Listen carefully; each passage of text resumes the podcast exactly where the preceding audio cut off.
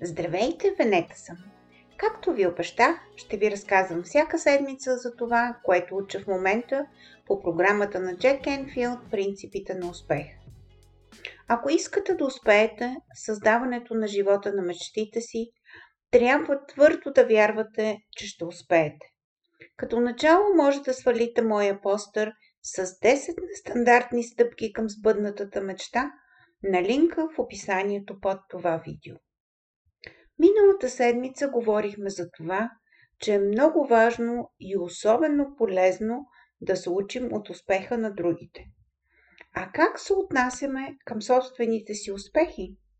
Може би си спомняте как като деца сте заставали в рамката на някоя врата и родителите ви са правили разкав дървото, евентуално със съответната дата до него.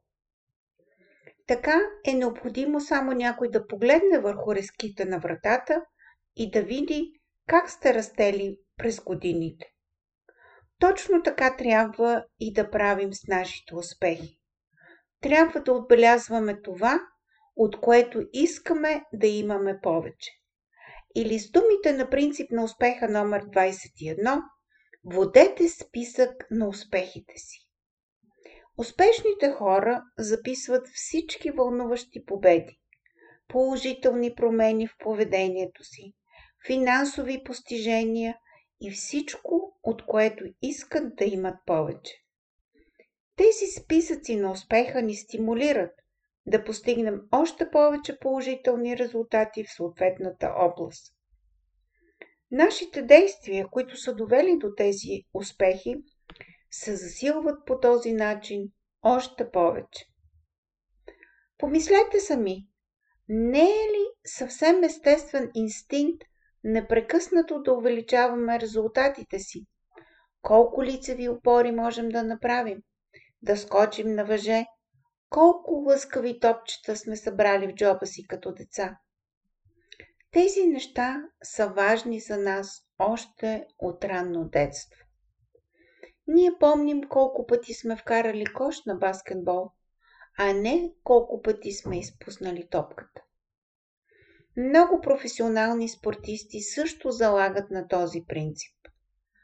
Водят списък какво са направили правилно, а не се концентрират върху грешките си.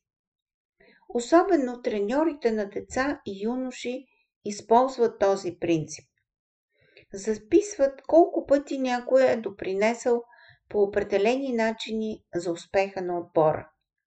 След играта децата тичат нетърпеливо към треньора си да разберат кой колко пъти се е проявил. И резултатите не закъсняват. Да се води списък на успехите е важно не само за работа, училище и спорт, но в личния живот. Винод Косла, един от основателите на Sun Microsystems, разказва следното. Аз си водя списък колко дни в месеца съм бил на време вкъщи за вечеря. Аз имам четири деца и прекарвам време с тях и това е много важно за мен. Фирмата има приоритети и дава срокове. По същия начин трябва и ние да имаме приоритети. Аз бих могъл да работя и 100 часа на седмица, но за мен е много важно да се прибера вкъщи, за да мога да вечерям с семейството си, ако трябва да помогна на децата при домашните им или просто да поиграем заедно. Моята цел е минимум 25 дена в месеца да съм вкъщи за вечеря. Помислете и вие.